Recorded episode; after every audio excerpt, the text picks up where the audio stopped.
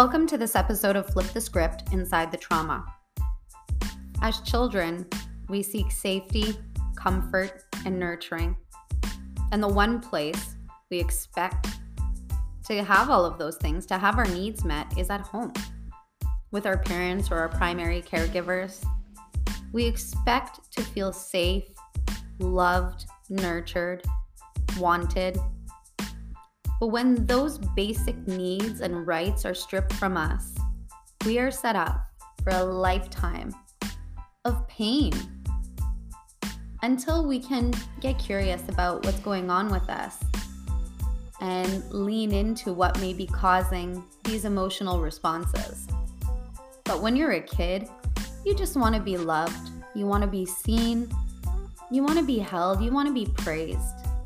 My guest today, Christa Bevan, who's the founder of The Radical Mother Village, dedicated to consciously helping mothers break the cycle of generational trauma. She's going to share with us her firsthand experience of growing up in an emotionally abusive household from the time she was born till the age of 12, when her physical body started catching up to the emotional abuse she'd endured for years. Terrible stomach pains, panic attacks started to consume her. Those would go on for 2 decades. While she tried everything she could to heal her body and mind, it wasn't until her late 20s when she realized that her subconscious thoughts were fueling her autoimmune symptoms and the trauma causing all of the symptoms and manifestations in her life finally came to light. I'm grateful that you're here. Let's dive in.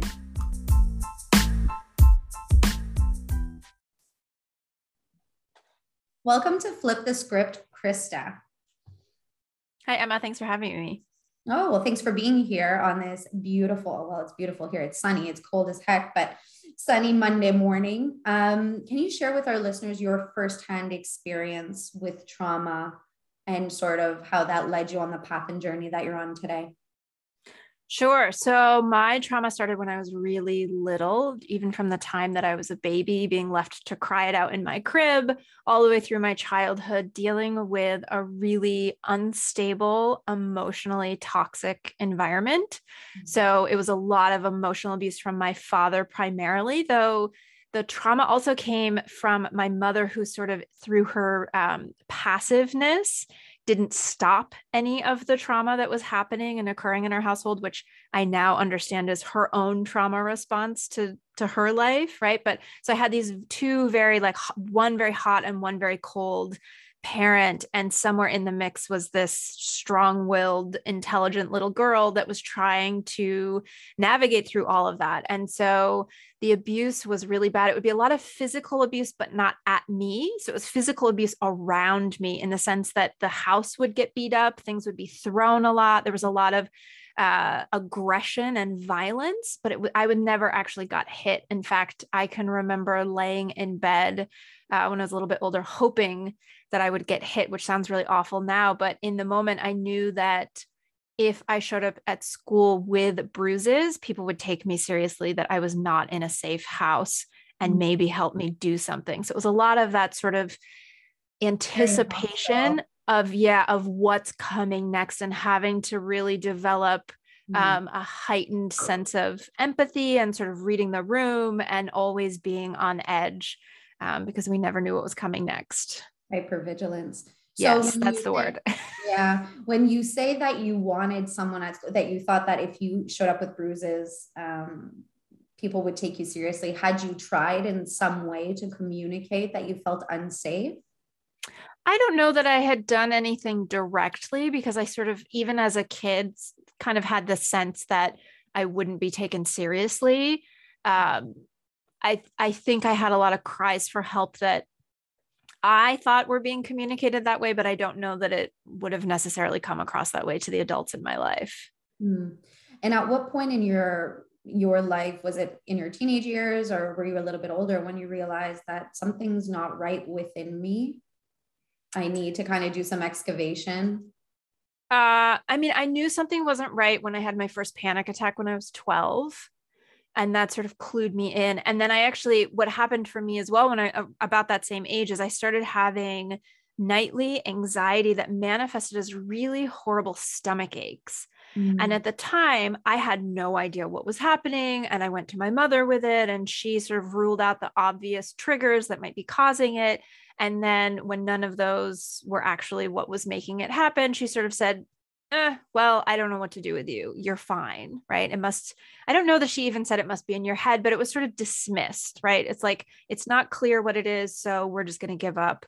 But I remember really feeling like something was wrong and something was off. And that was the first time that I can remember my body really clearly communicating to me that it was not safe and trying to give me this message of, you need to do something, and this isn't safe, and you need to get out of this environment. And of course, at 12 years old, I didn't have the capacity or the ability to do that. But that was the clear message that sort of set me off on this path of both being hypervigilant and listening to my body, but also ignoring and dissociating from my body. That's so common. So how did the next few years play out from the time you had that first panic attack to? Well, it didn't go very well. There was a lot of all through high school. And then until I finally got out of that house, it continued. It was just kind of like a pressure cooker. And things continued to really escalate. My father and I had gotten into a number of verbal confrontations. At some points, I had even left the house. It got really bad. I mean, the police got involved eventually.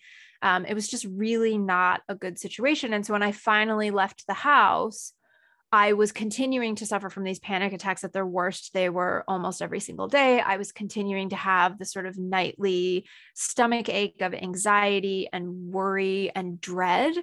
And eventually in my 20s, I started doing a lot of healing work. I started going to therapy. At certain points, I had tried medication. I sort of did all of the things that you're supposed to do. And finally, for me, the thing that changed was when I came across a modality called TRE, which is tension and trauma releasing exercises, which is a physical practice where we're working with the body to elicit a natural shaking mechanism.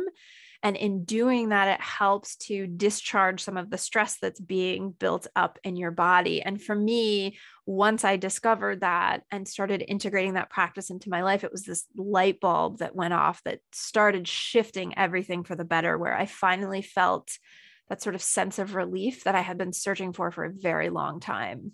You could feel safe in your own body.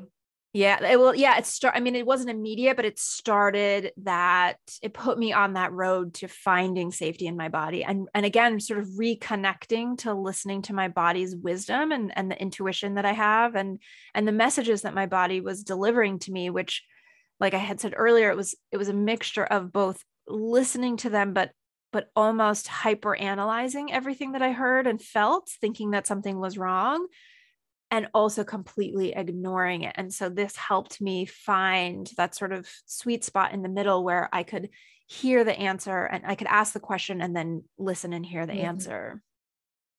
What did it feel like to have this inner knowing that something is terribly wrong and that you should be doing something about it, but that you know that you're just a kid, like with that feeling of helplessness for so long?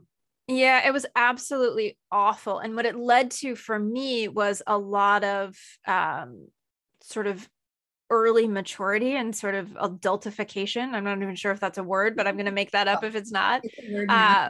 But sort of taking on more responsibility than a child should actually have to take on. And I did that as this response to, well, if I can act like an adult, and I can take these things on, then maybe that'll get me out of this situation faster. If I can grow up quicker, then I can escape faster. So I knew intuitively that it meant getting out of that situation. And I was hell-bent to figure out a way to do that.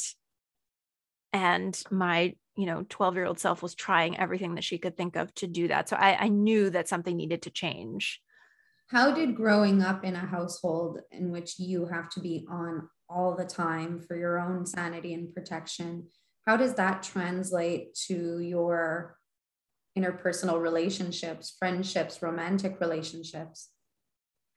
It made it really hard. So I struggled a lot at maintaining relationships with people. I really had trouble trusting other people, trusting that they were not going to betray me and abuse me in the same way that I had dealt with as a child.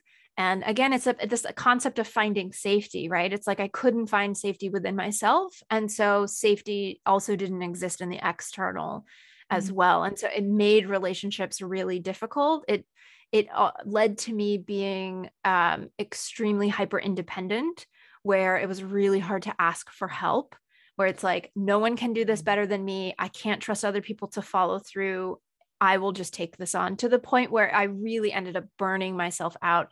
I dealt with adrenal fatigue for many years. I ended up developing an autoimmune condition, all of these sorts of physical expressions of the traumatic experiences that I had had, and not so much just the experiences, but really more the unresolved experiences, right? Because there's trauma, but then there's also the lingering effects when it stays in your system and you haven't done the healing work that it takes to sort of resolve that, that continues to be this like secondary hurt from that initial abuse. Trauma is multifaceted, right? You go from being this helpless child, and then, you're living in this environment, but you also have the attachment to your parents, right? You love them, but you're supposed to be cared for and nurtured by them. And then as you grow up, it's, well, why would they treat me like that if they loved me? So it's multifaceted. As you release and heal the trauma, there's a lot of other questions that come up. Were you able to have that conversation with your father at some point? I have not really been able to have that. He knows that, but I haven't really had the conversation because his emotional maturity level isn't there, and it's still not there, right? I have had more of that conversation with my mother since, and the three of us collectively, individually, my mother and I, my father and I, and the three of us together have done a lot of healing work in the last, 15 years, but a lot of it has been taking radical responsibility for my own reactions, and then forgiving and releasing a lot of the things that they've done. And honestly too, as I've learned more about trauma, this is now the work that I do, helping other women, resolve these things for themselves. But what I've learned through all of that is that I went from seeing myself as the victim and my parents as the abusers as the end of the story. That's it. Cut. End scene. And the more healing work that I've done, the more I've been able to understand that their responses and behaviors and patterns of parenting were really more in response to their own traumatic childhoods. And it doesn't excuse their behavior at all. What it does is it adds in a layer of complexity and nuance around my ability to see them with compassion, even as I still hold them accountable for their behaviors. And I think that one of the things for me about healing and trauma work is that the more I do it, the more I realize that I've come to this place of yes, and that it's not so much black and white. These are our roles and that's it. End of story. It's more that I can see this is how they were abused as children and how that ended up coming down the generations to me, and what I can do now as a parent differently, so that my son isn't dealing with the same burdens that I did. And so it broadens the scope that we can see from, right? That's why it's so important, if you have any inkling or awareness that your behaviors and patterns are showing up from, your own childhood trauma that may be unhealed. That's the point, because doing the work gets painful and it gets sticky and it gets icky. But working through that is for what you just said, to make sure that we don't repeat the cycles, because it's so easy for us to just say, well, that's the way that I was raised. When you're angry, when you're pissed off, you throw shit around and you make your point and you threaten and you scream because I'm the authority. That's how I'm going to show up in the world. But we don't realize that we then continue that cycle of abuse. So that should be the primary reason, because hurt people hurt people. Yes. So that's why we have to do better. And I love that, because a lot of people get stuck on their healing journey of then not knowing who to blame, right? It's like we always need someone to blame. Well, now if I can't blame my parents, because I'm looking at them through the lens of compassion, who's going to take ownership for what happened to me? And that's where it becomes really powerful to become your own savior. Mm-hmm.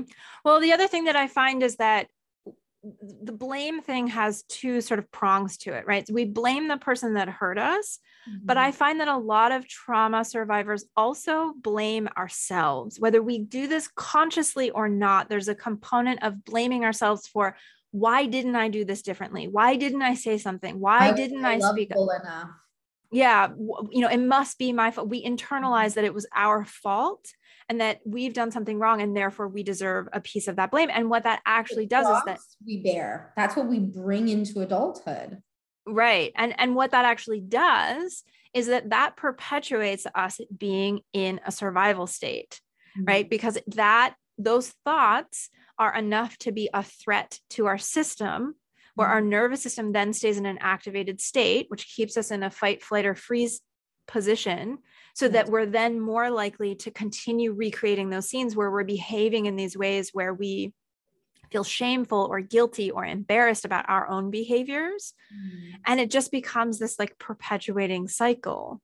And so what I found, and this is the work that I help other people to do, is to actually start to understand the way that their nervous system is wired and see the beautiful design that it has to stop feeling so bad about why you weren't able to speak up, that there was absolutely nothing wrong with you, that your body was actually doing exactly what it's designed to do. Mm-hmm. And when we can befriend our body instead of feeling betrayed by it, we take back some of that power so that the blaming doesn't feel as necessary. We can start to, again, have this understanding, and through understanding comes compassion, which just makes everything in life so much easier. Yeah. So much easier.